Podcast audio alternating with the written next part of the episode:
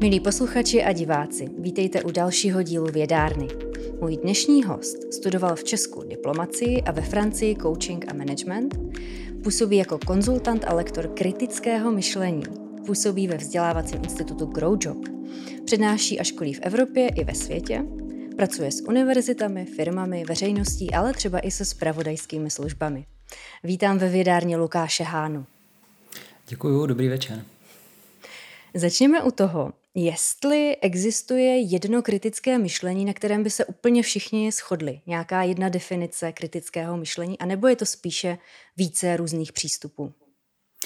Jo, těch definic bude víc. Myslím si, že panuje celkem schoda na tom, jako co to tak jako v obecně, obecně je. Těch definic bude víc, je to soubor spíš takových eh, dovedností, který, který působí dohromady. Asi teda bych mohl nějakou tu definici eh, nabídnout, tak eh, asi bych to úplně nejjednodušeji vystihnul jako schopnost samostatně vyhodnocovat situaci, případně nějaký problémy a rozumně se na základě toho potom i rozhodovat. Takže takhle. Mm-hmm.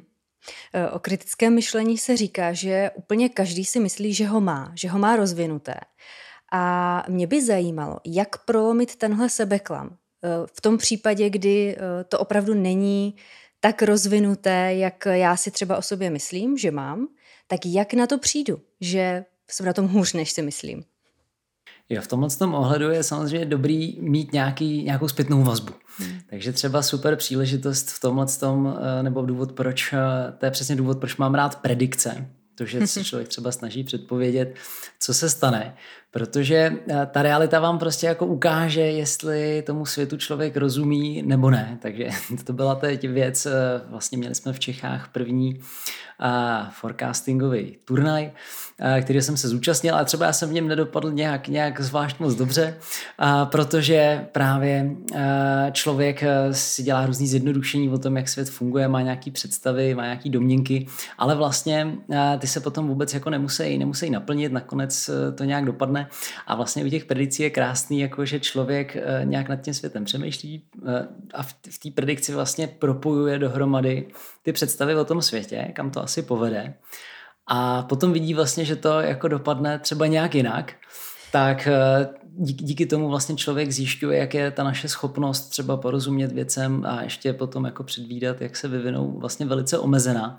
Takže eh, je, je, je to takový cvičení v pokoře, že prostě předvídání je obecně jako velice obtížná, obtížná věc, ale i tak jsou tam jako způsoby samozřejmě, jak to jak, jak tomu jít naproti a jak, jak v tom být úspěšnější, jak nad tím prostě přemýšlet trošku líp. Takže, eh, ale myslím si, že ta odpověď na tu otázku je právě v té zpětné vazbě. Mm-hmm. Vy, jak jste teď eh, mluvil o těch predikcích a uh, o tom, jak nám to dává taky určitou formu zpětné vazby na naše schopnosti, tak jsem si vybavila pár lidí, kteří měli predikce ohledně vývoje pandemie a ty se několikrát za sebou absolutně míjeli s realitou. A oni stejně pořád jeli eh, jako v tom stejném svém nastavení. Tam už uh, asi je nějaká hluchota, slepota vůči té zpětné vazbě nebo vůči, to, vůči tomu re, reálu. A ten člověk pořád jede v tom, uh, v tom svojem, v těch svých kolejích a vůbec nereflektuje to okolí.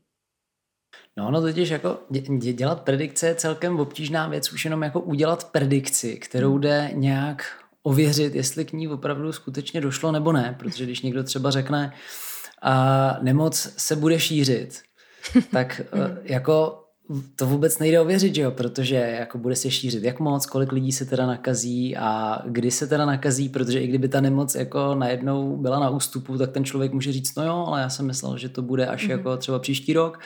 Jo a vlastně je, ve chvíli, když, když je ta predikce jako velice vágní, tak je pro ty lidi pak eh, mnohem jednodušší si obhájet, že vlastně měli pravdu. A pokud udělali už nějakou predikci, kde to jako možný není, když už je to tak jako očividný, že prostě se úplně zmílili, tak i tam často eh, použijou nějakou výmluvu ve smyslu, no, já jsem měl vlastně pravdu, a akorát se stalo ještě třeba A, B mhm. nebo něco takového, takže eh, když bychom třeba vzali paní Pekovou, která říkala, že do Vánoc bude virus pryč, tak uh, virus pryč do Vánoc minulýho roku mimochodem mm-hmm. uh, rozhodně, rozhodně nezmizel, ale ona potom říkala, no jo, ale tohle už je jako jiná varianta, to už je něco jiného. Jo, vlastně si jenom změnila tu definici teda toho, co je, co je ten virus. Mm-hmm. A e, takovou predikci my nemůžeme, my nemůžeme vlastně úplně jednoznačně jako, e, jako vyhodnotit. To jste přesně trefil ten citát a ty predikce, které já jsem měla na mysli. přesně tu jednu osobu. Tak jsme na stejný vlně. Pojďme se ještě vrátit k té definici nebo k tomu, co vlastně je kritické myšlení. Tak pro ty naše posluchače a diváky, kteří pořád to vnímají jako trošku neuchopitelný, trošku abstraktní pojem, tak v čem všem v každodenní praxi nám kritické myšlení pomáhá?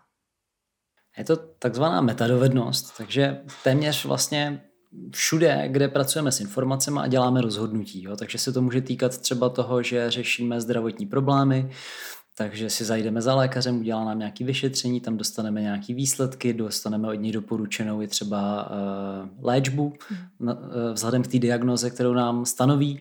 No ale potom je problém, že, že třeba lidi jdou na internet a uh, dohledávají si nějaký jiný rady, třeba od nějakých uh, ne až takových odborníků a ty si můžou často takhle protiřečit, takže potom jako samozřejmě na nich, jako jak se rozhodnou k té nemoci přistoupit a od toho se ale bude samozřejmě odvíjet i to je, jestli se jim podaří tu nemoc nějak, uh, nějak vyléčit, případně uh, jak rychle a taky to může mít vliv že na to, jaké budou jejich šance na uzdravení. Mm-hmm. Takže my vidíme, jak to funguje ve zdravotnictví. Teď jsme si vyzkoušeli volby, tak um, všichni jsme se rozhodovali na základě nějakých indicí o tom, kdo asi bude nejlíp třeba tady vést uh, naší zemi takže jsme vycházeli každý z různých jako informací a bylo na nás, aby jsme si to poslepovali nějak hmm. dohromady, došli jsme si k nějakému závěru a aby jsme si třeba i my sami řekli vlastně, co jako chceme od budoucnosti a podobně. A každý k tomu přistoupil úplně, úplně jinak nebo po svým. Ale i, i tam by se dalo taky pozorovat, že jo, nakolik lidi přemýšleli třeba kriticky nebo se rozhodovali rozumně.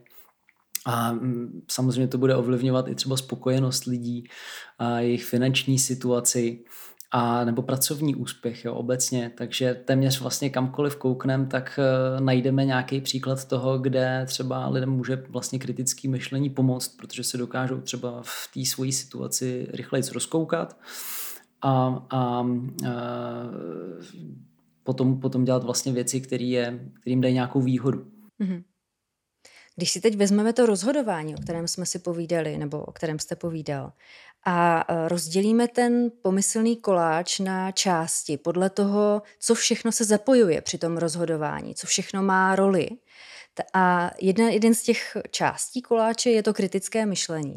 A můžeme my uh, zvětšit část koláče toho rozhodování, které patří právě tomu kritickému myšlení. Můžeme se naučit dávat na něj víc, než třeba na nějaké ty jiné faktory, podle kterých se rozhodujeme?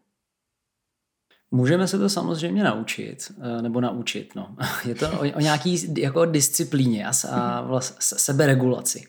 Protože eh, je, je, je, kritické myšlení jsou nějaké metody toho, jak propojovat dohromady různé zdroje eh, informací. A je dobrý třeba si říct, jaký ty inf- zdroje informací jsou, že část, nebo jedním z těch zdrojů informací může být intuice, mm-hmm. to znamená i nějaká třeba naše předešlá zkušenost, ze který vycházíme.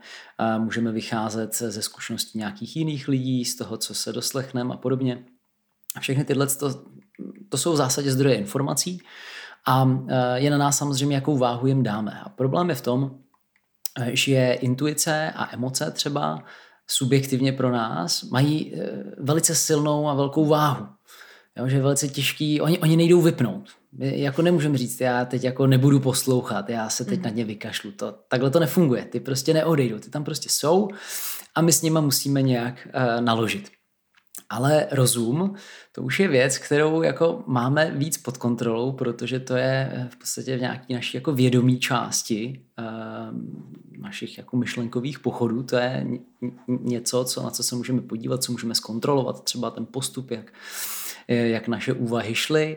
A můžeme to někomu i třeba vysvětlit jinému, a nechat si to zkontrolovat takhle a porovnat si třeba mezi sebou, ale problém je třeba u té intuice, že mm, do ní není vidět. My vidíme jenom výsledek A ona je úžasná, funguje rychle, funguje automaticky, a, ale my ji nemůžeme jako, jako zkontrolovat, jestli vychází jako z dobrých informací, z dobrých zkušeností a jestli třeba teď v tom problému, který řešíme, jestli nám jako bude dobrým rádcem nebo ne.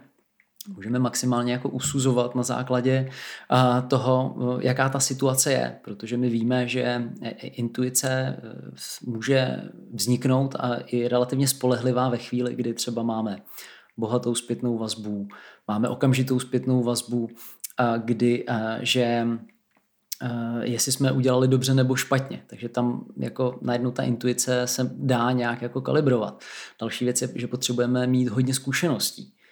A pokud jsme v takovémhle prostředí, kdy řešíme nějaký problém, který už jsme řešili mnohokrát v minulosti, třeba úspěšně, tak už se dá očekávat, že nám ta intuice třeba bude napovídat dobře. Ale pokud řešíme nějaký problém poprvé, setkáme se s ním opravdu jako um, ještě nikdy jsme nic takového neřešili, a tak tam žádné zkušenosti samozřejmě nemáme a tam nám intuice bude spíš na obtíž, protože nám tam bude tahat věci třeba z jiných problémů, které s tím vůbec nemusí souviset, ale to my už neskontrolujeme, protože my nevíme, kde, kde to ber. Hmm. Takže a to může být ta nevýhoda a je dobrý třeba umět posoudit ty situace, jak moc tam tu intuici vlastně můžeme třeba zohlednit, a často lidi jako mají pocit, že kritické myšlení je jako proti intuici. Mm-hmm. Takže to je intuice anebo kritické myšlení. A to je vlastně taková falešná dichotomie nebo falešný dilema.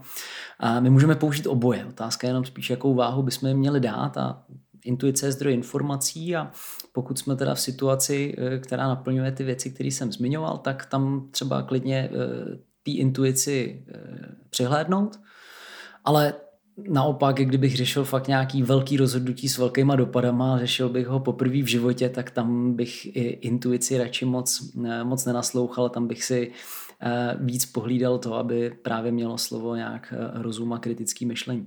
Mm-hmm. Když jsme zmiňovali ten trénink a jeho roli tady v těchto věcech, tak dá se natrénovat i rychlost vyhodnocování kritickým myšlením, že třeba na začátku, když se člověk něco učí, tak eh, mu to zpravidla jde pomalej, musí to trošku víc kontrolovat, více na to soustředit, ale eh, zpravidla to potom je lehčí a lehčí a rychlejší a rychlejší. Tak platí to i o kritické myšlení.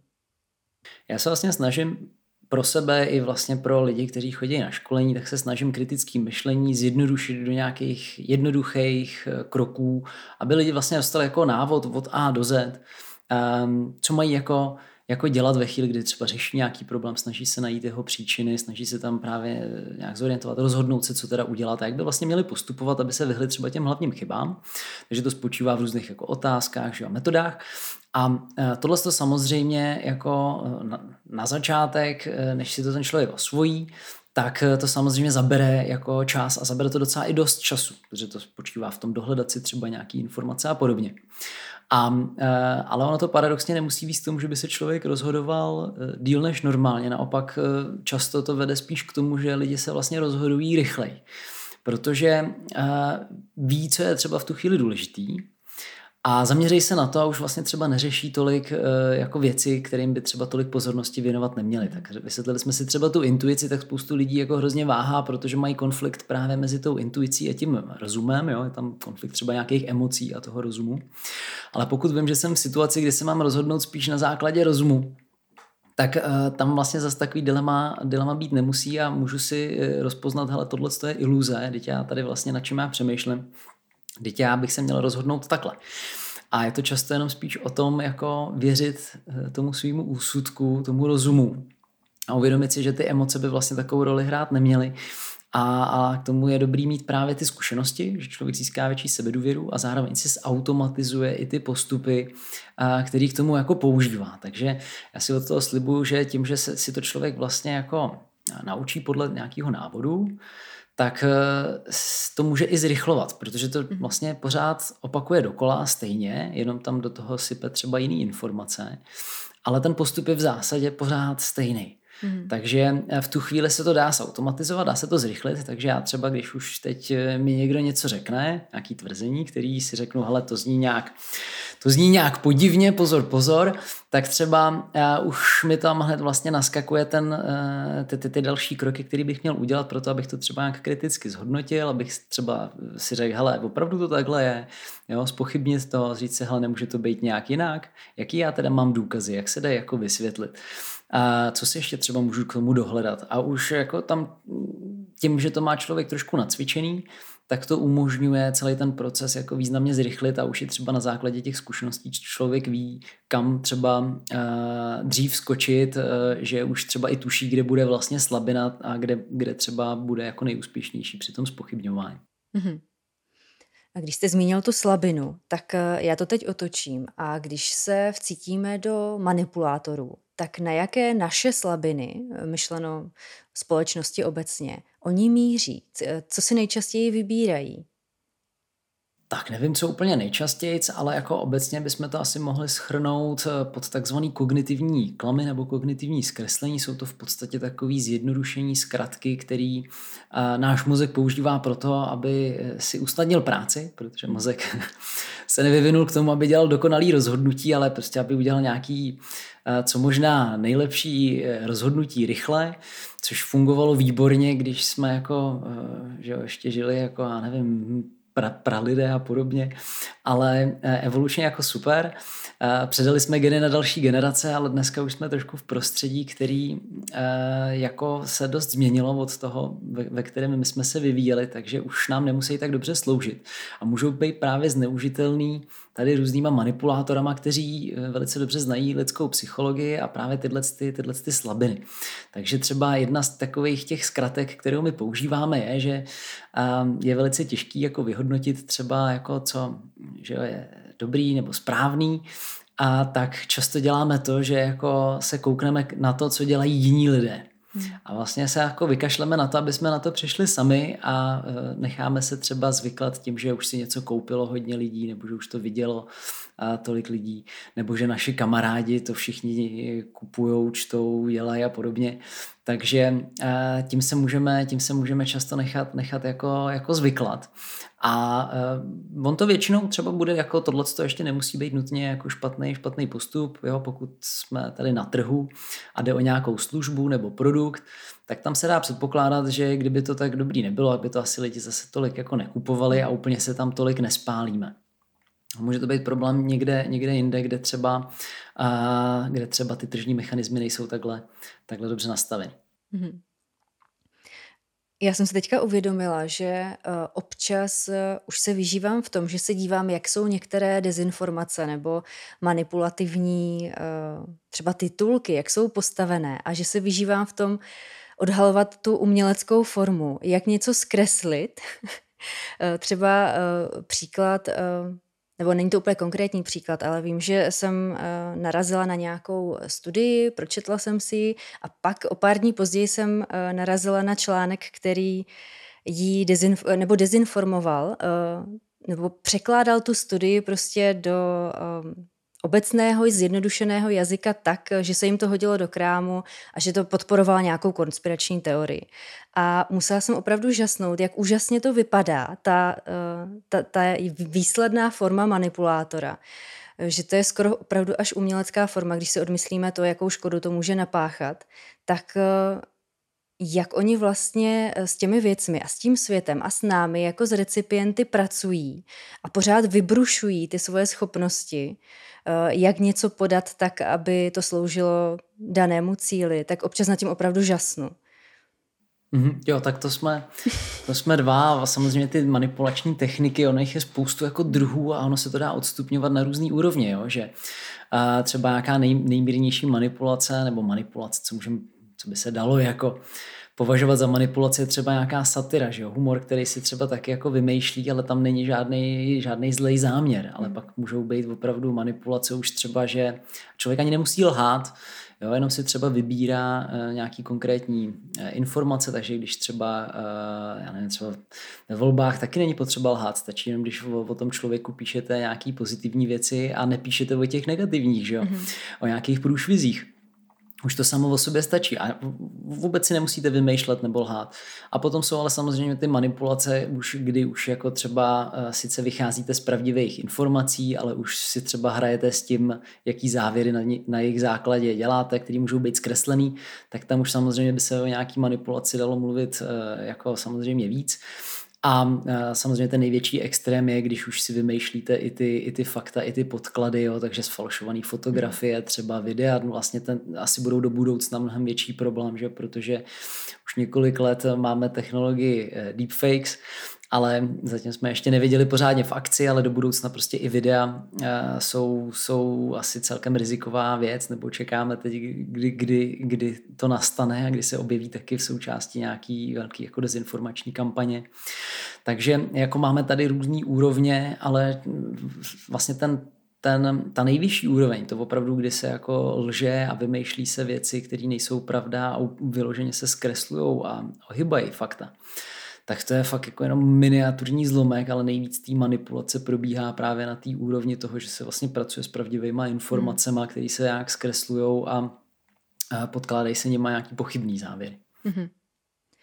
To mi právě v poslední době přijde velmi nebezpečné, jak věrohodně uh, hoaxy a fake news dokážou dneska vypadat. Jak ta citlivost, uh, ten radar, který v sobě každý má nějak nastavený, takový ten hlídáček, kdy člověk na něco narazí, řekne si, aha pozor, to je třeba proskoumat, to uh, je nějaké podivné. Takže musí být mnohem citlivější, než bylo třeba, já nevím, před 10-15 lety, kdy ty v uvozovkách kraviny byly na první pohled, ten radar neměl moc práce, aby je zachytil. Když to dneska uh, mi přijde, že někdy to vypadá opravdu velmi uh, realisticky, věrohodně. Je to opravdu tak dobře zpracované, třeba právě když se vychází z relevantních pravdivých dat, která si člověk třeba dohledá, ale už je tam zkreslení těch závěrů, anebo se uh, jenom změní uh, slovíčko může za musí uh, a tady, mhm. tady tyhle ty logické lapsy. Tak to je na tom pro mě teda hodně nebezpečné, jak se ta citlivost toho radaru musí vyvíjet eh, s dovednostmi manipulátorů. Jo, jo. Um, já si myslím, že tady je velký problém vlastně v tom, že uh, jako my občas nějakou tu dezinformaci zachytíme a díky tomu máme pocit právě, že kriticky přemýšlíme, že, že teď my to přece poznáme. Ale jak jako člověk pozná, že odhalil všechny, všechny jako dezinformace? Myslím si, že jako velký nebo dobrý, dobrý začátek je v tom si připustit, že jsme vlastně jako jednoduchý na hmm. to oklamání. A v tu chvíli jsme jako ve střehu a připouštíme si třeba, že jsme že, že nás mohli e, oklamat a jsme opatrnější třeba v těch závěrech, kterým docházíme a, a budeme si třeba ochotně dohledávat nějaké informace a podobně. Takže e, průšvih je v tom, že my všichni máme jako pocit, že vidíme ten svět takový, jaký je a což samozřejmě není možný, protože všichni ten svět vidíme, že je trošku jinak, máme jako jiný názory a podobně, takže všichni pravdu mít nemůžeme, alespoň pokud se teda budeme bavit o těch faktických věcech, kde teda můžeme aspoň o nějaký objektivní pravdě mluvit, o nějakých měřitelných věcech ale uh, ne, nemůžeme mít všichni, všichni pravdu, všichni se budeme prostě hold někde, někde plést. Myslím si, že je dobrý jako být v tomhle tom pokornej a nepřehánět ty svoje dovednosti v tom rozpoznávat dezinformace a naopak být, naopak být ve střehu. Mm-hmm. Teď mám otázku, která e, dost často padá, když se lidé baví o rozhodování se. E, tak se uvádí ta situace, kdy nemáme dostatek e, dat nebo důkazů pro rozhodnutí, abychom si byli ne jistí, ale abychom se cítili bezpečně, že se na základě tady toho balíku dat, která máme, můžeme rozhodnout a cítíme se jako bezpečí. Tak když nemáme dostatek dat nebo nemáme skoro žádná ta data a stejně se musíme rozhodnout, tak eh, čím se řídit? Jo, tam je vždycky dobrý si, si jako říct, jestli jde teda nějaký data dohledat a případně jak je to jako nákladný, kolik to dá práce. Mm-hmm. Jo, a pokud opravdu usoudíme, že třeba už eh, je to moc těžký se dostat k dalším informacím, nebo to prostě vůbec jako nejde a musíme to rozhodnutí udělat, tak je dobrý si uvědomit, dobrý, a tady mám nějaké informace, které mi sice trošku jako napovídají a, a musím teda udělat závěr čistě na, na jejich základě, ale e, nesázet třeba na to všechno a připustit si, že se tam teda můžeme, e, můžeme mílit. Jo, takže e, přemýšlím, co by tady mohl být. Co by tady mohl být? Příklad. ale mm, jo, třeba mm, je dobrý se pojistit na uh, svůj barák nebo byt, protože uh, kdyby o něj člověk přišel, tak uh, bude mít prostě velký problém, pokud si nemůže dovolit koupit hned, hned nějaký nový. Ale um, snažíme se i tak samozřejmě zajistit, aby se tomu domu nebo tomu bytu nic nestalo, že staráme se o něj, snažíme se ho zabezpečit nějak a podobně. Ale i, i tak, když děláme maximum, tak samozřejmě člověk, člověk nikdy nedokáže ohlídat všechno, tak je třeba fajn nápad si ho i, i, i pojistit. Jo? A být mhm. připravený mm. i na tu eventualitu, že se člověk jako uh, plete, že se mu nepodaří třeba ho uchránit před vším. Protože si třeba uvědomí, že to nejde, tak s tím alespoň může pracovat. Mhm. Pojďme teď k tomu, jak eh, mluvit s lidmi, kteří, nebo o který, u kterých vycítíme po pár větách, že nemají příliš rozvinuté kritické myšlení a eh, když chceme tu eh, diskuzi nebo ten rozhovor vést dál, tak jsou nějaké postupy, jak neagresivně, s veškerou pokorou, aniž by vznikl konflikt, to nějak jako ustát? Jsou nějaké postupy, jak mluvit s lidmi, kteří nemají rozvinuté kritické myšlení? Jo, vždycky, když jako má někdo nějaký jiný názor, tak eh, jak jsem říkal, jo, všichni máme pocit, že vidíme ten svět takový, jaký je. A když vidíme člověka, který má jiný názor, tak si myslíme, že má jiný názor, protože mu chybí ty naše skvělé a dobré informace a máme tendenci mu je jako doplňovat. Hmm.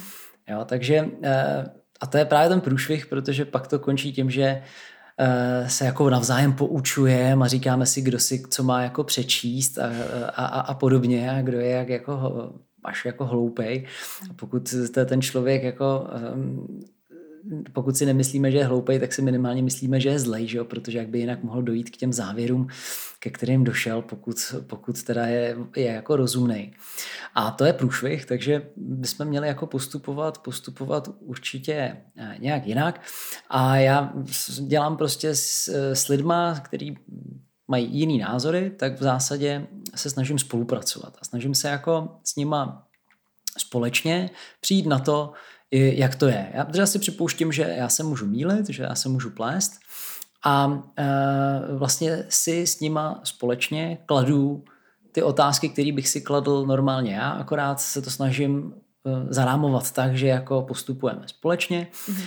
A, a vlastně jako společně kriticky teda přemýšlíme a já si akorát ty otázky, které bych si kladl normálně v duchu, tak si je kladu jako nahlas s tím člověkem a snažím se vlastně vytvořit jako ne to, že já versus ten člověk se teď hádáme, snažíme se mhm. přijít na to, jak to je, ale snažím se vytvořit, eh, aby to bylo tak, hele, nás tady teď něco zajímá, jak to je a pojďme to společně zjistit. Jo? Takže můžeme se bavit třeba o očkování, a, a bude nás zajímat, že jestli je teda e, jako bezpečný nebo ne. Tak nebudu říkat, hele, tady to schválila jaká, kde jaká agentura a kolik lidí už je naočkovaných, a protože to toho člověka nepřesvědčí. Že? To je to pravděpodobně tyhle ty věci i ten člověk ví, akorát ho nepřesvědčili. No a pokud ho nepřesvědčili e, dosavadní fakta, tak nejspíš ho nějaký jako další fakta asi taky moc jako nepřesvědčej a e, koreště, když mu je budu nějak, nějak jako vnucovat.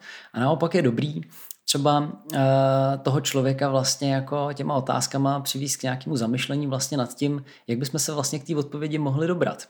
Jo, jako kam teda půjdeme pro ty informace a ten člověk uh, nejspíš nevěří, že jo, uh, jako in, institucím odborným, protože jinak by třeba to očkování už, už dávno, dávno měl.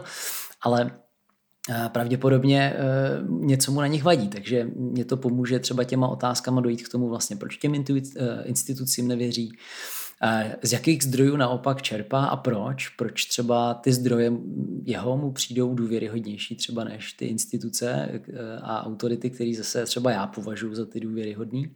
A můžeme vlastně si porovnat jako e, čemu kdo věříme, proč a můžeme se bavit vlastně o tom, jak by teda ten zdroj ideálně měl vypadat. Hmm. Jo, takže když já třeba zjistím, že nevěří tady, já nevím, epidemiologům, ale věří nějakému homeopatovi, tak eh, se můžu ptát, jako proč věří právě tomu homeopatovi. Jo? A můžeme se bavit vlastně o tom, co, co ho dělá jako tak, tak přesvědčivým a e, vlastně těma otázkama ho třeba můžu i přivést k tomu, že si sám vlastně uvědomí, že to třeba není jako dobrý zdroj, že to je třeba jenom jeden člověk a sice ho zná osobně, ale přece i jeden člověk se může splést, tak není lepší třeba dát radši na doporučení jako většího počtu lidí, protože ty tam víc hlavy víc ví, že?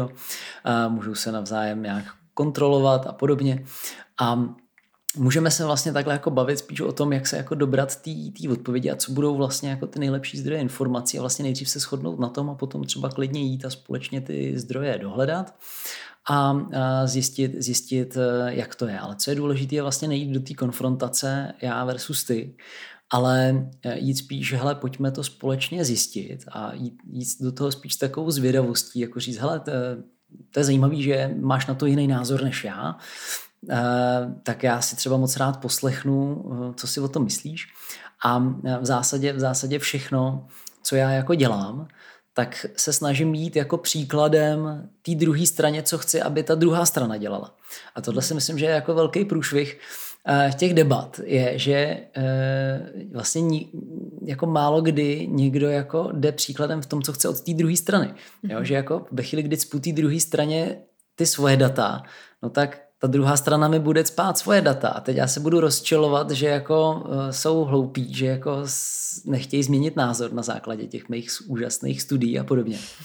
Ale ta druhá strana se taky rozčiluje, že já jsem tak jako hloupej a nezměním názor na základě těch jejich úžasných zdrojů. Jo? A vlastně oba děláme Uh, oba děláme to samý, ale když člověk jako začne klást otázky, začne se zajímat a třeba uh, součástí tohohle z toho je, že se snažím i najít jako v těch jejich um, důkazech a informacích něco, uh, co já si, na, na základě čeho já můžu změnit názor. Jo, takže uh, tím zase můžu ukázat, že jsem třeba otevřený jako změně názoru a že když se ukážou nějaký dobrý argumenty, tak jsem jako velice ochotný ten názor změnit. A e, tím zase otevírám cestu i pro tu druhou stranu, aby třeba taky ten svůj názor nějak jako upravila a přehodnotila, že ukazuju, že je to v pohodě, že na tom vlastně není nic hroznýho, že tady nikdo nikoho neukřižuje za to, že změní názor, že to není žádná ostuda. A je dobrý třeba jim i dávat e, nějakou unikovou cestu z toho, jo? říct třeba něco ve smyslu, hele, e, já jsem taky Eh, třeba eh, byl proti očkování, ale pak, když jsem se prostě podíval opravdu, že to bylo oskoušený na, na začátku na desítkách tisíců lidí a teď už jsou navočkovaný miliony, no tak eh, jako na, já už jsem si říkal, jako na, na co já budu čekat, jako kdy já teda jako vyhodnotím, že bych se teda měl navočkovat, jo. A vlastně jsem si řekl, hmm. hele, tohle mi asi stačí a v tu chvíli třeba jsem se nechal navočkovat, jo. A teď teda nemluvím ze své zkušenosti, ale a takhle si umím představit, že třeba někdo, kdo změnil názor na očkování, může vlastně eh, třeba i na základě té své zkušenosti to použít jako, jako zajímavý argument, jak tu druhou stranu třeba taky jako dovíst ke změně názoru. Mm-hmm. Pojďme teď k specifické, specifickému druhu diskuze. A to, když na jedné straně uh, někdo vede tu diskuzi na bázi argumentů a Eh, ten druhý zase mluví o víře, o, to, o věcech, eh, ve které prostě on věří, ale nepotkávají se tam v podstatě ty, ty nástroje, které používají k vytvoření té diskuze, tak se míjejí. Jak pracovat tady s touhle situací? Jo, tak tady můžeme použít takzvanou uh, filozofickou břitvu, konkrétně Alderovu břitvu, ten říkal krásnou věc, že nebo v eh, dětství eh, se ho učitel zeptal, eh, co se stane, když se setká všemohoucí síla s nehybným objektem. A uh, on si nad tím několik dní lámal hlavu a potom došel k závěru, že vlastně ta otázka je nesmyslná, že jako nejde, nejde jako přijít s odpovědí nějaký jako vymyslet, že jediné, co se dá udělat, je prostě podívat se, co se stane, když ta síla do toho objektu narazí. A buď se ten nepohyblivý, dosud nepohyblivý objekt jako pohne a v tu chvíli to nebyl nepohyblivý objekt, anebo ta všemohoucí síla uh, tam narazí a, a, a, a zanikne, ale v tu chvíli zase to nebyla jako všemohoucí síla, že? protože hmm. tím objektem nepohnula. Takže uh, jo, je to paradox a, a taková jako filozofická otázka, která nemá nějaký jako logický nebo teoretický řešení, prostě nezbývá nám nic jiného, než se podívat, jak to dopadne. A vlastně ta realita je tím finálním arbitrem pravdy. Jo? Protože eh, do, do posud mohlo platit oboje. Ta síla je všemohoucí a ten objekt je nepohnutelný. Ale až když se spolu setkají, tak jenom ta jedna věc může platit jako do budoucna hmm. od té doby. A ta realita rozhodne, co z toho, co z toho bude. No, on vlastně na základě této otázky potom formuloval právě tu svoji takzvanou eh, filozofickou břitvu, Alderovu břitvu, která říká, že vlastně nemá smysl diskutovat nad věcma, který nejde rozhodnout nějakým uh, experimentem nebo pozorováním. Takže tím v podstatě i do značné míry vymezuje pole pro kritické myšlení a rozum. Mm-hmm. Jo, takže uh, má smysl zabývat se kritickým myšlením a rozumem věcí, které jdou fakticky eh, nějak jako ověřit, právě nějakým pozorováním nebo experimentem. To znamená, můžeme se bavit o tom, nakolik jsou třeba vakcíny bezpečný, nakolik jsou účinný.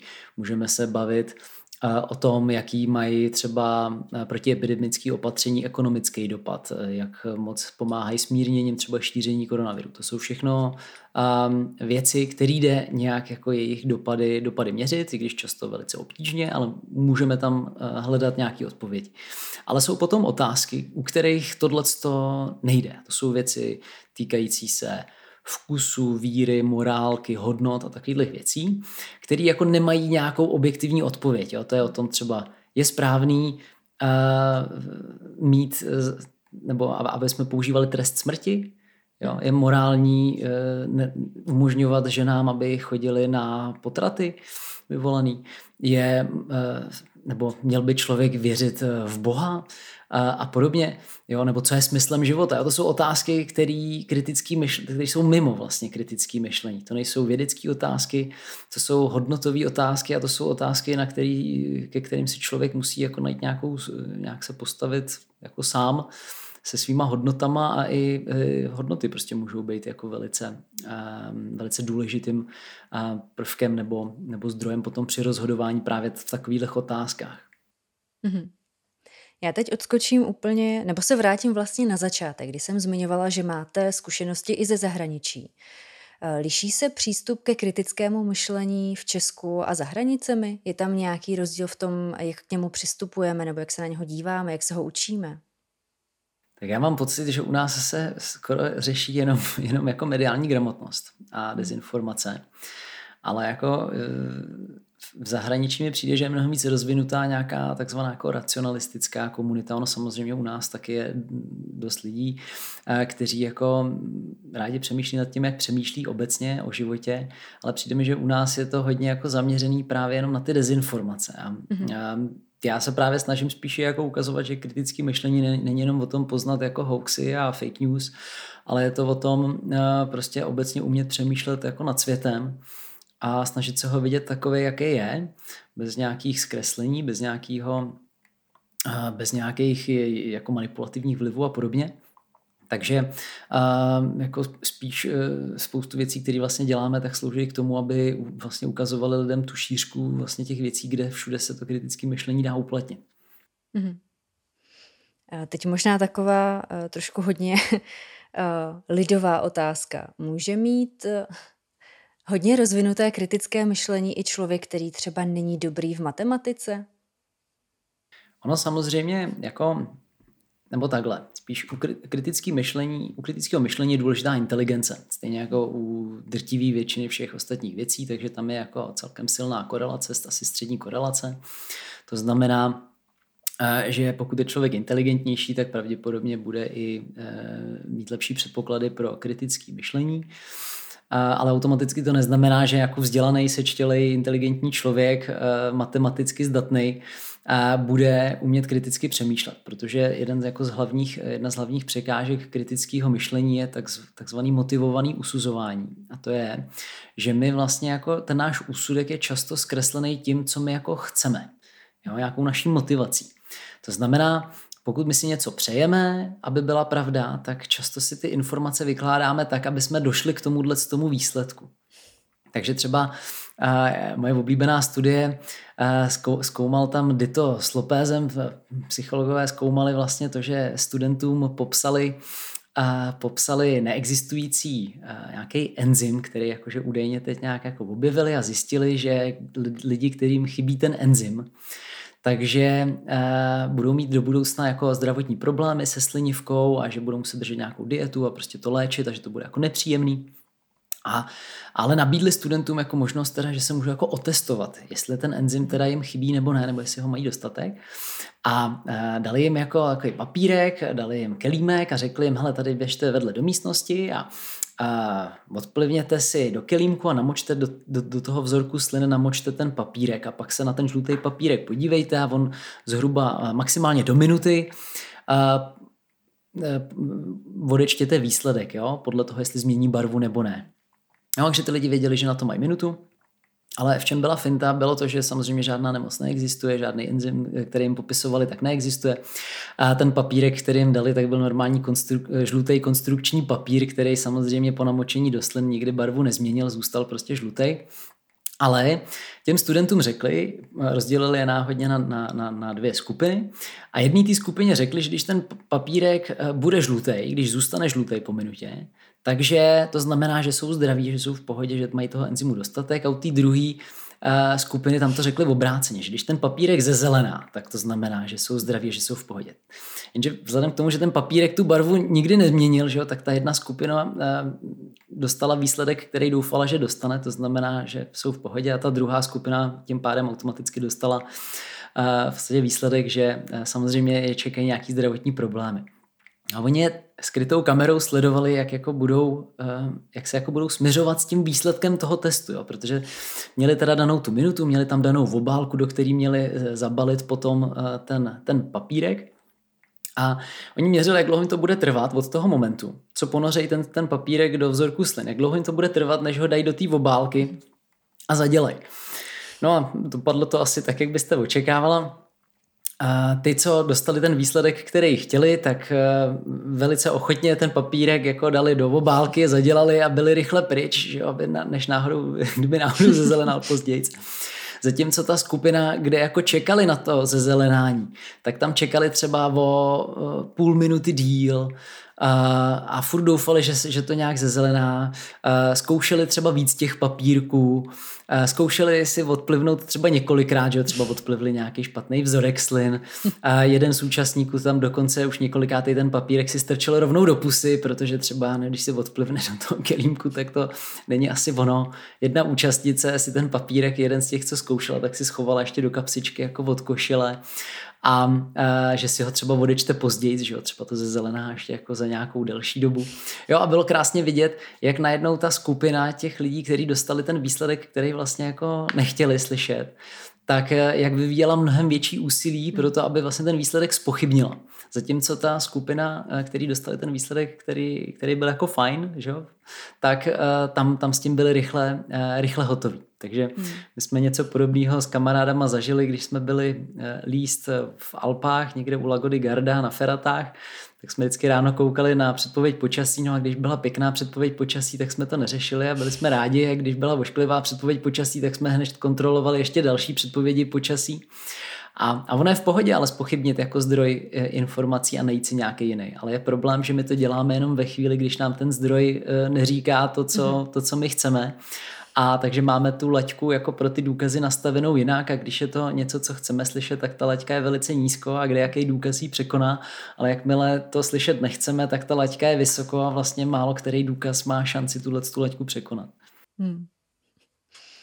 Pojďme se teď podívat na kritické myšlení a vzdělávání. Jak brzy už můžeme děti, eh, třeba už z pozice rodiče, seznamovat s postupy kritického myšlení? Já myslím, že se dá ty lidi, eh, lidi děti, děti vést už eh, jako od raného věku a eh, já myslím si, že nejjednodušší způsob je vlastně pracovat s nějakou jejich, s nějakou jejich zvědavostí, zvídavostí. Ty ty děti poznávají svět. A bohužel se často setkávám s tím, že jako rodiče vlastně dětem říkají, co mají dělat, že se jich děti zeptají na něco, jak to je a ty rodiče jim vlastně odpoví, jak to je nebo jak si myslí, že to je. A vlastně ty děti se tím učí to, že se mají někoho zeptat a tu odpověď jako dostanou. Hmm. A to je vlastně jako, jako špatně, že jo? protože pak se nemůžeme divit, že tady máme jako lidi, kteří něco plácnou, nějakou hloupost a lidi jim věří, no protože my tohle jsme dělali, že jo, od jak živa. Ale eh, jestli chce někdo víc děti jako ke kritickému myšlení, tak je to naopak o tom, jako nechat ty děti ten svět poznávat a vlastně jim nedávat ty odpovědi hned, ale spíš jako uh, je tak jako možná koučovat, možná jim jako uh, spíš jako asistovat u toho. Jo, a pta, třeba otázkama je výst k tomu, aby si, aby si na to přišli, jak to funguje. Takže uh, um, dítě se na něco zeptá, tak ne, ne, neřeknu, jaká je odpověď, ale řeknu třeba, jak, jak, no, jak, jak bychom na to mohli přijít, že? kam bychom mohli si pro tu odpověď dojít, nebo co můžeme udělat právě za nějaký experiment, aby jsme zjistili, a zjistili, jak to je. Jo, krásný příklad v tomhle tom dává Neil deGrasse Tyson, když se ho se ptali v nějaký show, jako jak vede svoje děti eh, ke kritickému vědeckému myšlení se svojí manželkou, to je matematička, tak uh, on odpověděl krásnou historkou a říkal, že uh, když dceři vypadnul prv, první zoubek, tak si s ní s manželkou sedli a říkali, hele, uh, my jsme slyšeli, že existuje zubní víla a když si dáš ten zoubek pod polštář, tak zubní víla v noci přijde a vy, vymění ho za peníze.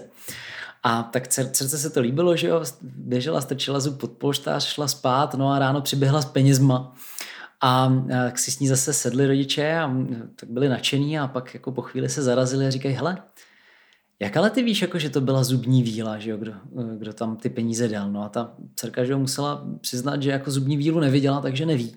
Ale potom když jako vypadnul další zub, tak se snažila tu zubní vílu nějak jako načapat, chytit, tak rozmístila různý pasti jako po pokoji folie, aby slyšela, že bude chodit třeba po zemi.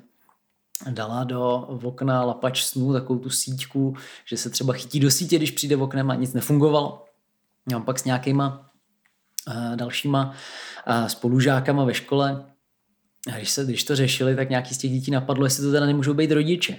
Jako vyměňuje ty ty zuby za peníze. No a e, přemýšleli, jak by na to přišli. No a domluvili se, že až příště někomu ve škole vypadne zub, tak to neřeknou rodičům a e, večer si dají tajně zub pod polštář a ráno se uvidí. No. Tak e, na mhm. základě tohohle z toho experimentu si děti krásně přišly na to, že zubní víla neexistuje, že jsou to rodiče. A tohle je vlastně, tohle je vlastně ono, jo? že vlastně neříct těm lidem, jako zubní víla neexistuje nebo to, ale jak, jak, jak, jak jako se dá přijít na to, jestli existuje nebo ne, nebo jak to vůbec jako jako vítec. Jo, mm. nedá se to vysvětlit nějak jinak a podobně, takže a tohle je, si myslím, jako krásný příklad toho, jak se s tím dá pracovat, že spíš jako pomáhat e, ty děti směrovat různýma jako zajímavýma otázkama a zase jsou to to kritické myšlení je v zásadě hrozně jednoduchý. Prostě e, klást ostatním lidem ty samé otázky, které si člověk klade sám sobě. A i, i to platí i v té výchově. Na tom příkladu od uh, Neila deGrasse Tysona se mi strašně líbí, že oni těm dětem vlastně ani neřekli, jak na to přijít, že nechali na nich i ten vymyšlení toho způsobu, jak eh, to odhalit. To je naprosto perfektní.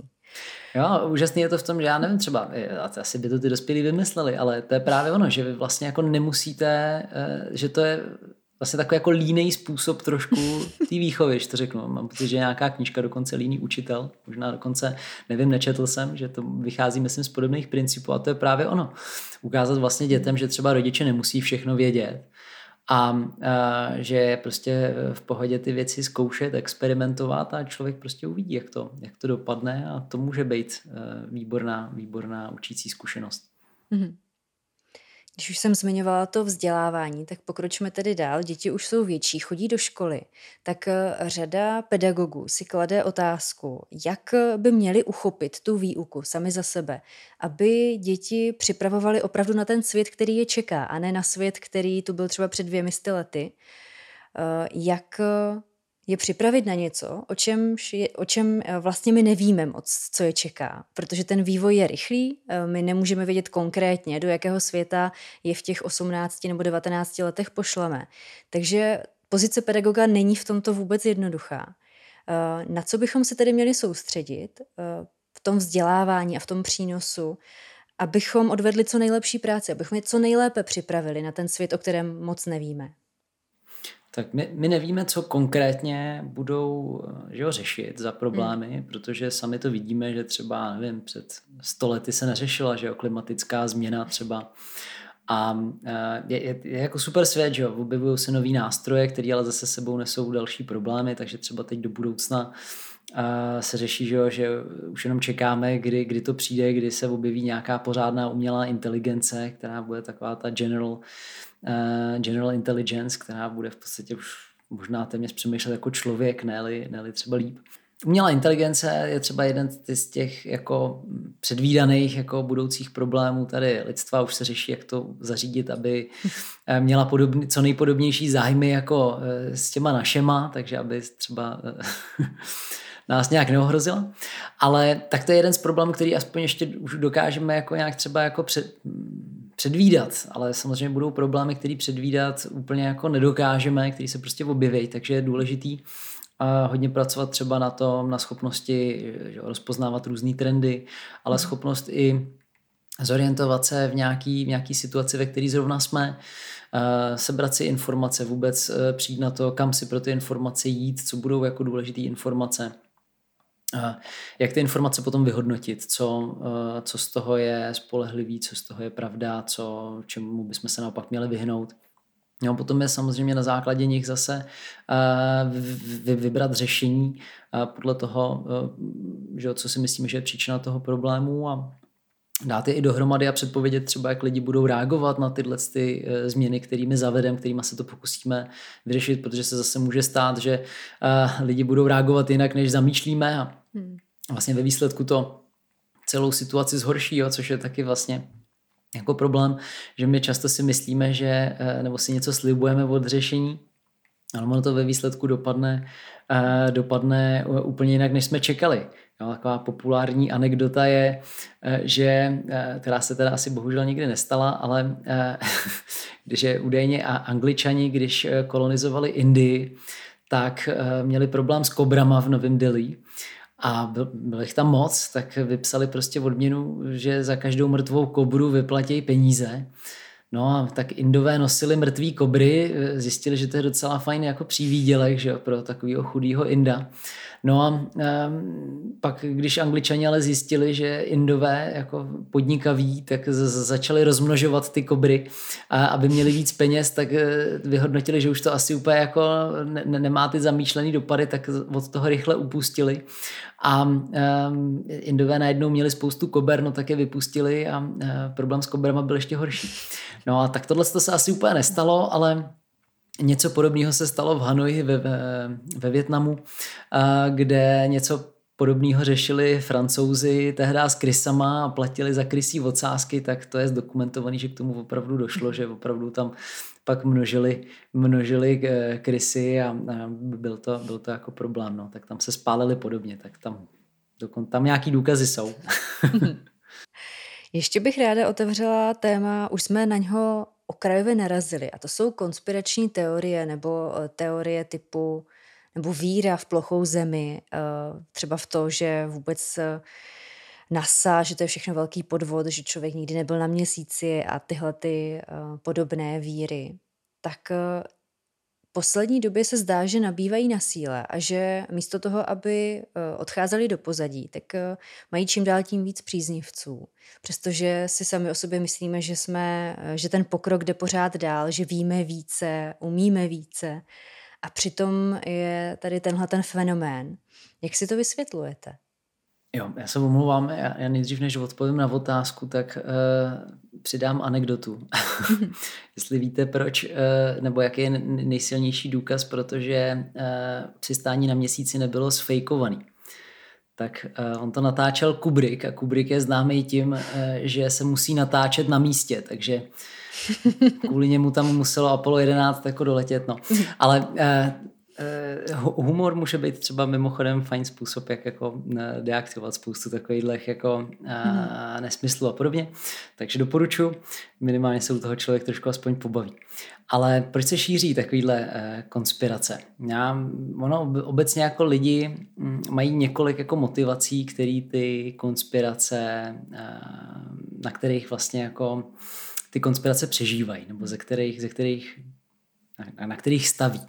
Jo, takže jedna z těch motivací třeba je, a, že důvod, proč lidi věří v různý spiknutí, je, nebo může být, že vlastně lidi chtějí, aby svět působil jako předvídatelnic. Jakože e, nechtějí vlastně moc věřit v nějakou špatnou náhodu nebo v nějaký prostě nepředvídatelné věci a chtějí vlastně věřit tomu, že všechno je nějak jako řízený, protože jim to dává naději, že, že když se najdou ty, najdou ty zloduši a zneškodníme je, tak se tím dá těm, těm špatným věcem zabránit.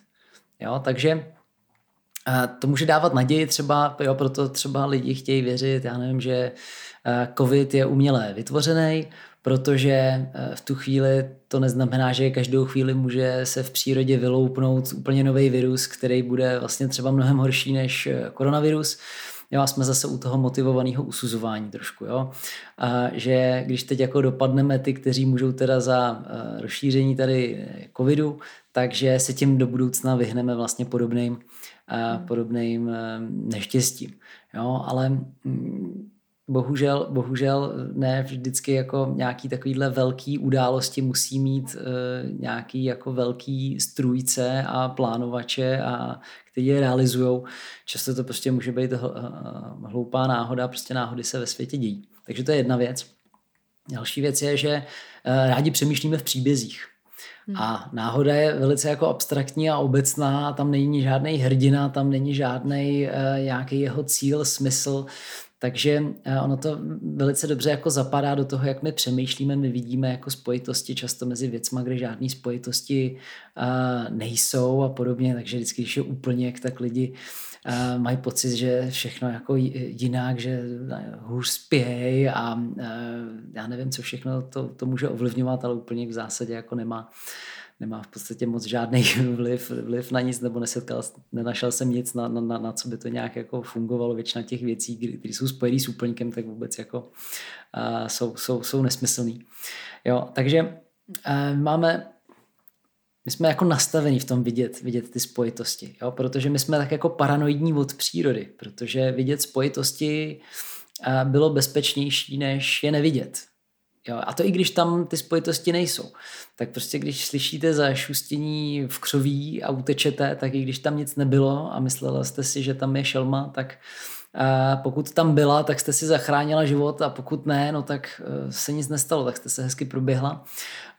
Ale kdyby tam ta šelma byla, no tak e, a byste si řekla, to nic není, no tak e, byl konec. Čo? Takže my mhm. jsme takhle jako evolučně vyselektováni na to, aby jsme, aby jsme prostě jako věřili, věřili různým, různým věcem a jsme spíš jako paranoidní a důvěřiví než, než, než obráceně. Jo? Takže je to, evolu- je to daný evolucí. A je to potom taky daný tím, že eh, nám to dnešní technologie umožňují, že dřív prostě člověk, když jako věřil nějaký ptákovině, tak kolem sebe měl lidi, kteří mu vysvětlili, že to je blbost.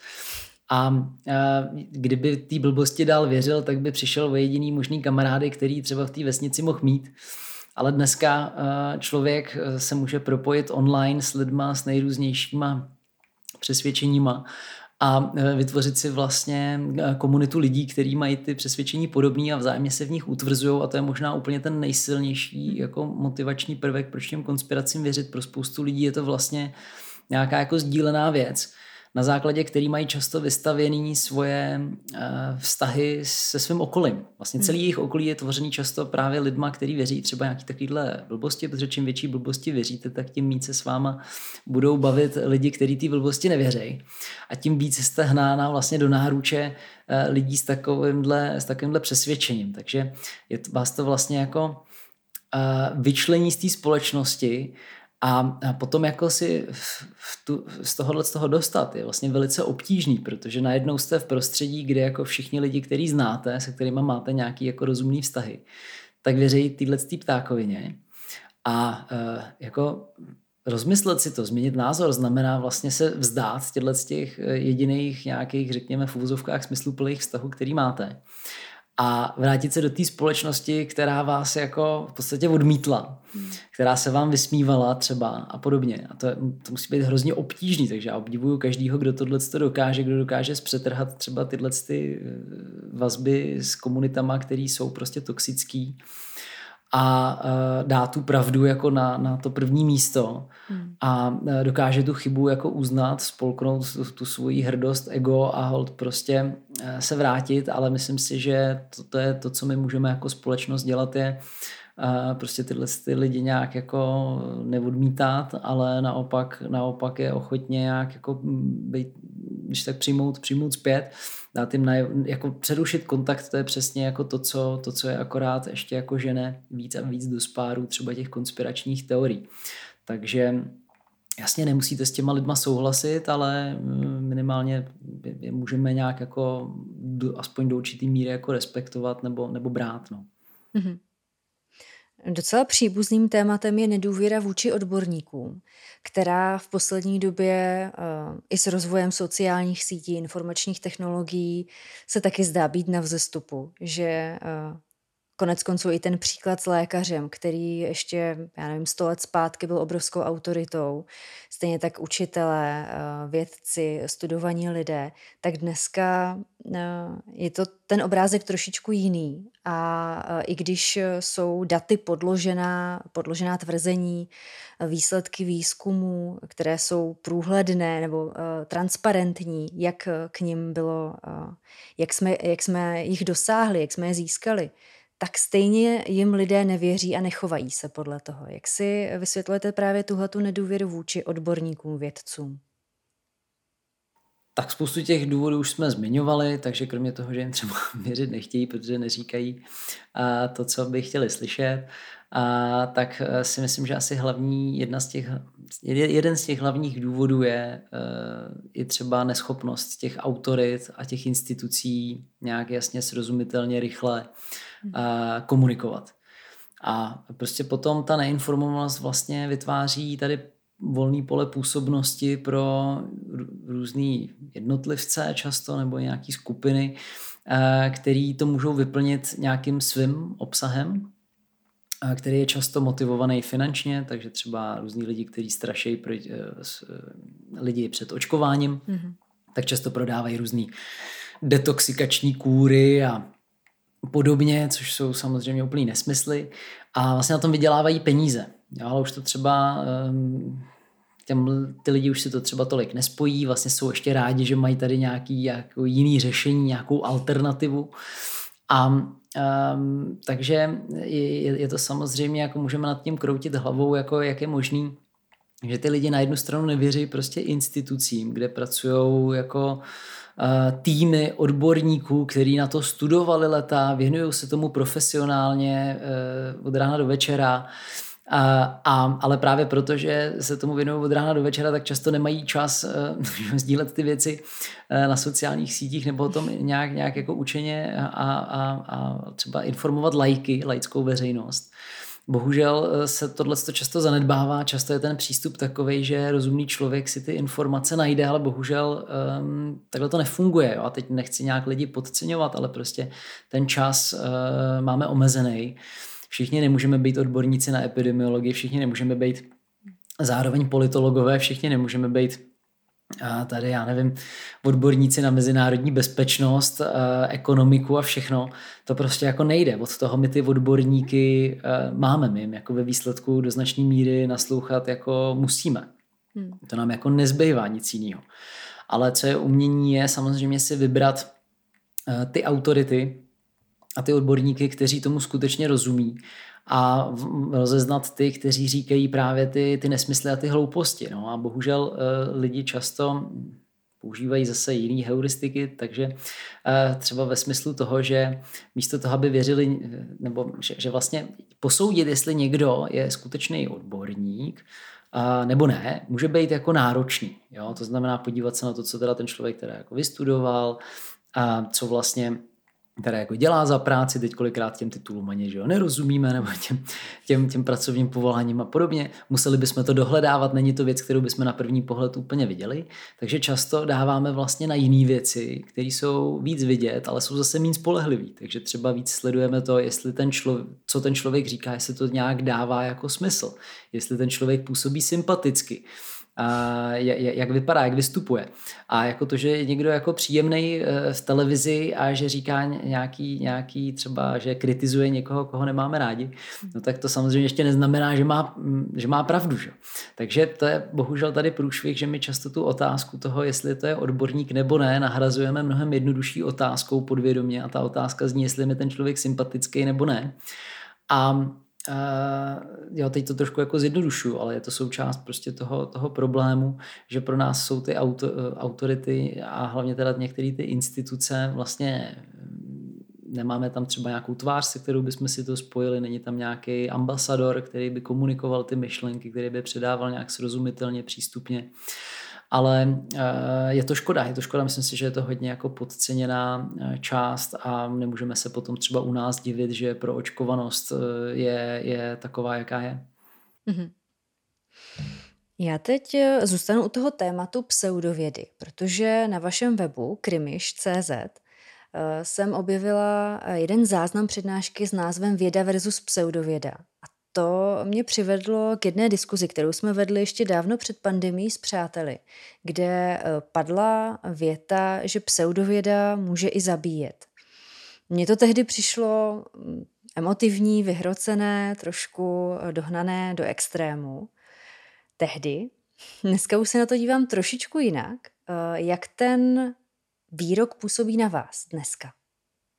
Tak já myslím, že nejlepší odpověď je jít na stránku whatstheharm.net. Mhm. A to je vlastně celá stránka jenom věnovaná tomu, eh, že ukazuje různý jako pochybný a pseudovědecký eh, odvětví, mhm. eh, který se snaží tvá... Když tak pseudověda je něco, co se snaží vypadat jako věda. Možná si, to o sobě dokonce i myslí, že to věda je, ale postrádá to nějaký důležitý prvky, který potom způsobují to, že je to takovej je to takový prostě nefunkční, nefunkční mechanismus. Hmm. A, takže to dochází často k pochybným závěrům. No a, a ehm, na této stránce whatstheharm.net tak eh, ten vlastně dokumentuje eh, oběti právě různých jako různých alternativních terapií a, a, a takových jako nesmyslů, kterým hold prostě lidi věřili a bohužel je to, bohužel je to stálo život nebo minimálně to poškodilo třeba nějak vážně, vážně na zdraví. Hmm. Takže uh, jsou tam různé věci, myslím, že tam je bretarianismus, třeba lidi, kteří věří, že uh, můžou přežít bez jídla, čistě jenom uh, tím, že dýchají správně a čerpají energii z, z kosmické energie nebo něco takového jako prána a podobně. Uh, no ale bohužel někteří lidi opravdu zajdou tady v těch přesvědčeních tak daleko, že, že na následky toho, toho potom zemřou. Takže určitě lidi v důsledku nějakých špatných, milných přesvědčení eh, umírají a eh, umírat, umírat bohužel asi eh, do budoucna i dost, dost budou. Mm-hmm. A teď se vrátím k vaší práci lektora, k vašim kurzům. Tak když pomineme univerzity, firmy a zaměříme se výslovně na ty jednotlivce, kteří se hlásí na vaše kurzy, tak zjednodušeně řečeno, co to je za lidi? Co za lidi uh, se chtějí zlepšovat v kritickém myšlení? Jak uh, jsou různorodí z hlediska sociálního zázemí, věku, pohlaví, tady těchto kategorií? Je to, je to hodně pestrý, objeví se tam studenti, objevují se tam hodně, asi nejčastěji se tam objevují učitelé, si myslím. A objevují se tam hodně samozřejmě nějaký freelancři a jako podnikatelé malí, protože to jsou lidi, kteří si úplně nekoupí třeba školení do firmy. A hmm. hodně tam třeba chodí personalisti se podívat, eh, třeba jak ty školení vypadají, protože třeba hledají nějaký zajímavý školení. A e, často tam mám i nějaký lékaře třeba, který právě zajímá, jak třeba že se bavit s lidma, a jak jim třeba vysvětlovat eh, že jo, tu, tu, tu, tu vědu a podobně. Takže to jsem vždycky jako rád, když, eh, když se tam objeví takovýhle lidi. A je, je to jako hodně pestrý. Jo? Opravdu je to věkově, je to od nějakých třeba i no, 20 do, nevím, kdo byl nejstarší, nechci se někoho dotknout, ale vlastně jsme měli i webináře pro seniory, takže ve výsledku myslím, že tam byli lidi jako kolem třeba 70 a víc let. A, takže je to, je to samozřejmě dost, dost uh, pestrý. A jako ve chvíli, kdy to máme zaměřený samozřejmě pro nějakou takovouhle skupinu, tak to samozřejmě trošku uspůsobujeme, ale jinak si snažíme zakládat právě na tom, že je to přístupný vlastně všem těm jako generacím a minimálně jako většinu by měla pochopit, jak eh, prostě 20-letý člověk nebo i, i mladší, protože děláme nějaké školení třeba i pro základní školy, takže Uh, opravdu od těch třeba 15 let do, do, těch, do těch 80 by ty lidi uh, se v tom měli, měli nějak orientovat. No. Ale to není jako, že bychom úplně jako pod, ani tak není ten argument, že bychom chtěli tyhle ty skupiny oslovovat, ale spíš, že si zakládáme na tom to nějak vysvětlovat jednoduše, aby, uh, aby to opravdu pochopilo co nejširší publikum. No. Mm-hmm. Teď možná trošku třaskavá otázka. Jestli je v zájmu politiků, aby se šířilo kritické myšlení. Přece jenom by to mohlo snižovat ovladatelnost občanů. Tak jak se na to díváte? To je zajímavá otázka, protože Někteří politici samozřejmě, jako pokud fungují na základě nějakého PR a marketingu, tak je to pro ně jako velice výhodný, protože pak vlastně nejsou zodpovědní ani tak za, za dopady těch svých eh, činů a není ani důle, vlastně vytvářejí společnost, ve které není důležitý, jaký věci jsou, ale jak vypadají což může být výhodný, protože si pak můžou dělat, co oni chtějí a stačí jenom, když to bude dobře vypadat, když se to dobře zabalí a dobře se to prodá. Takže v tomhle tom ohledu to vlastně výhodný být může, takže pokud je politik sobecký ve smyslu toho, že opravdu si jde systém ohnout tak, aby mu šel na ruku a aby to pro něj bylo výhodný na úkor té společnosti, tak tam to samozřejmě smysl dává, protože jak by jinak odko- prodal společnosti eh, to, že je, to, že je okrádá, na druhou stranu, pokud je politik, který chce, aby ta společnost eh, fungovala, eh, ať už demokratický principy, nebo aby se prostě zlepšovala ekonomická situace, zdravotní stav třeba eh, lidí a podobně, tak by naopak o to kritické myšlení usilovat měl, protože hmm. důvod, proč my jsme do značné míry řešíme i třeba ty problémy, jaký řešíme, a je právě v tom, že eh, lidé se samozřejmě nerozhodují jako racionálně a to ani asi nějak většina nikdy jako nebude, ale to, to, je, to, to nevadí.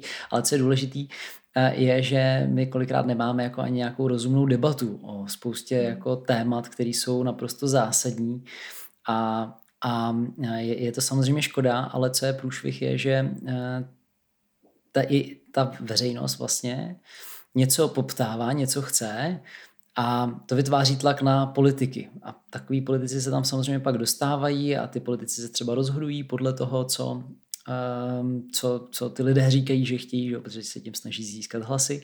A vlastně um, ty lidi vytváří do značné míry jako tlak na ty politiky, aby se chovali určitým způsobem. A pokud lidé slyší na ten marketing, tak eh, a na to PR, na ty články a na ty fotky a podobně, no tak samozřejmě politici budou víc motivovaní, aby rozvíjeli svůj marketing, aby dělali krásné fotky a podobně. A, a nemusí zdaleka dělat moc dobrou práci ve sněmovně. Ale eh, pokud lidi budou víc koukat na výsledky, budou koukat na různé analýzy, statistiky a podobně a budou spíš oceňovat politiky, kteří dělají rozumné věci, kteří mají pořádný program, mají, eh, navrhují smysluplný nějaký reformy a podobně, no tak eh, samozřejmě budou vytvářet tlak na to, aby politici eh, přicházeli se smysluplnýma reformama a podobně.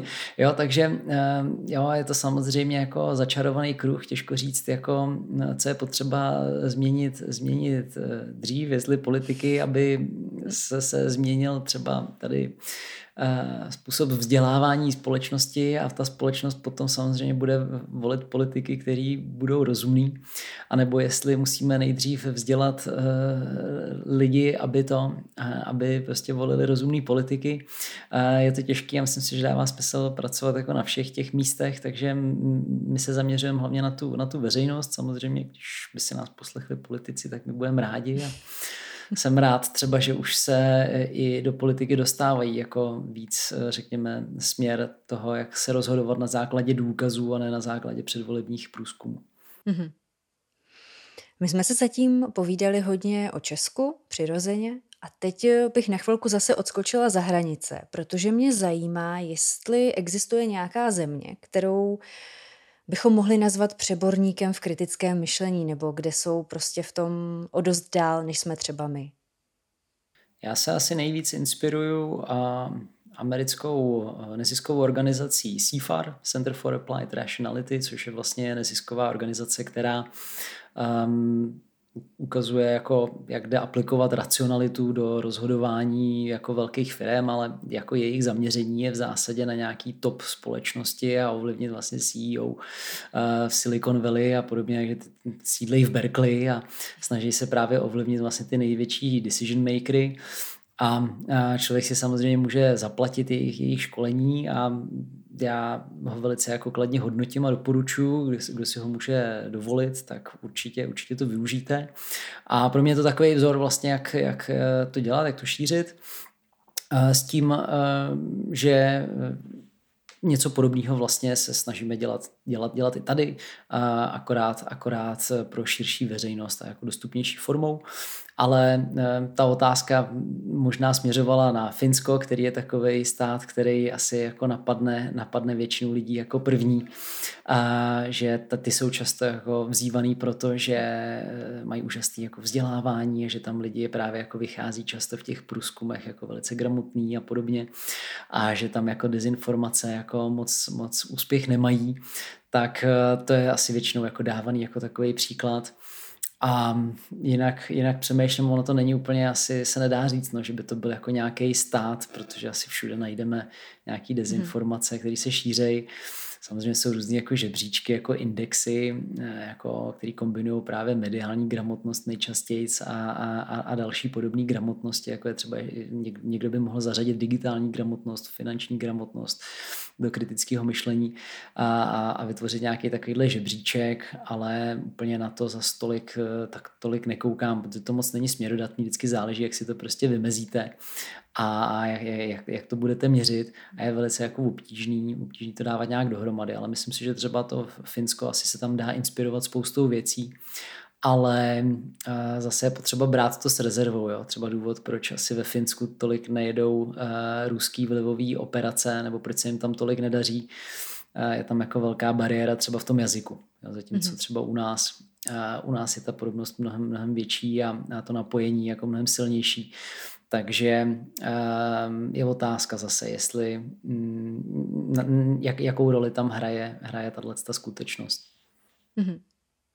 První část našeho povídání eh, završíme otázkou, kterou dostává každý host ve vědárně. Je to taková trošku sci-fi otázka. Eh, kdybyste si mohl od vědců objednat vynález eh, nebo nějakou odpověď na otázku, tak co byste si objednal? Hmm, no tak to, je, to bych se musel asi díl zamyslet, ale když takhle rychle přemýšlím, asi, asi by to opravdu byla věc, která by dokázala třeba a bylo by to takové ovládání hlasitosti, eh, té intuice a emocí, že? Mm-hmm. Protože tím, že to nejde vypnout, tak člověk jako musí, musí jako hodně věřit tomu rozumu a kritickému myšlení, je to často jako velice jako nepříjemný. I, a um, tak to by se asi hodilo, kdyby člověk jako věděl, že hele, tohle je situace, kde tu intuici úplně asi ne, hmm. tak to jako stáhnout dolů a v pohodě si to rozhodnout, ale zase bez té intuice jako žít člověk by nemohl, před lidi, kteří mají zase porušenou intuici, uh, nebo mají, mají vlastně přerušený v, v mozku propojení třeba na emoce, tak mají velký problém se rozhodovat. Takže fakt jako rozhodují se velice obtížně třeba v obchodě, jako co si mají koupit, tak to je pro ně úplně neřešitelná věc. Uh, tak protože racionálně nebo rozumově se snaží porovnat všechny ty ukazatele, které pro ně jsou v tu chvíli jako nesrovnatelné a ty emoce nám v zásadě to rozhodování do značné míry můžou ulehčit, protože si prostě vezmeme to, co se nám líbí a máme to strašně jednoduchý. Jo. Takže v tom obchodě bych si to naopak zase zapnul, protože já jsem přesně ten člověk, který přijde do obchodu a teď si tam jako třeba pětkrát zkouší dvě různé bundy a nemůže se rozhodnout, kterou si teda vezme a pak si stejně koupí tu špatnou. tak a to je přesně, to je přesně ono, tam zase bych si to naopak potřeboval jako přidat. ale, uh, ale něco takového by bylo fajn. Mm-hmm. Já vám pro teď děkuji za uh, super povídání a vy, milí posluchači a diváci, kteří s námi chcete zůstat ještě o chvilku déle, tak zaměřte na náš Patreon, kde bude zbytek tohoto rozhovoru. Děkujeme za pozornost. Já zatím taky děkuji, loučím se a pokračujeme s ostatníma. Za celý tým Dokumentum Institutu děkuji vám všem, kteří jste doposlouchali nebo dokoukali až sem a strávili s námi svůj čas. Budu moc ráda, když mi prostřednictvím sítí Dokumentum Institutu napíšete, jak se vám vědárna líbila, čeho byste chtěli více, čeho méně, na jakého hosta byste se rádi podívali nebo kterého byste chtěli ve vědárně slyšet. Budeme rádi, když nás podpoříte lajky, komentáři nebo odběrem. Pokud chcete být součástí vzniku vědárny, zaměřte na náš Patreon, kde najdete různé možnosti, jak se můžete zapojit. Jakýkoliv příspěvek nám pomůže vytvářet pro vás lepší obsah, vyspovídat více hostů a celkově posouvat vědárnu dál. Těším se na slyšenou nebo na viděnou u dalšího dílu vědárny a ať se děje cokoliv, buďte zvědaví.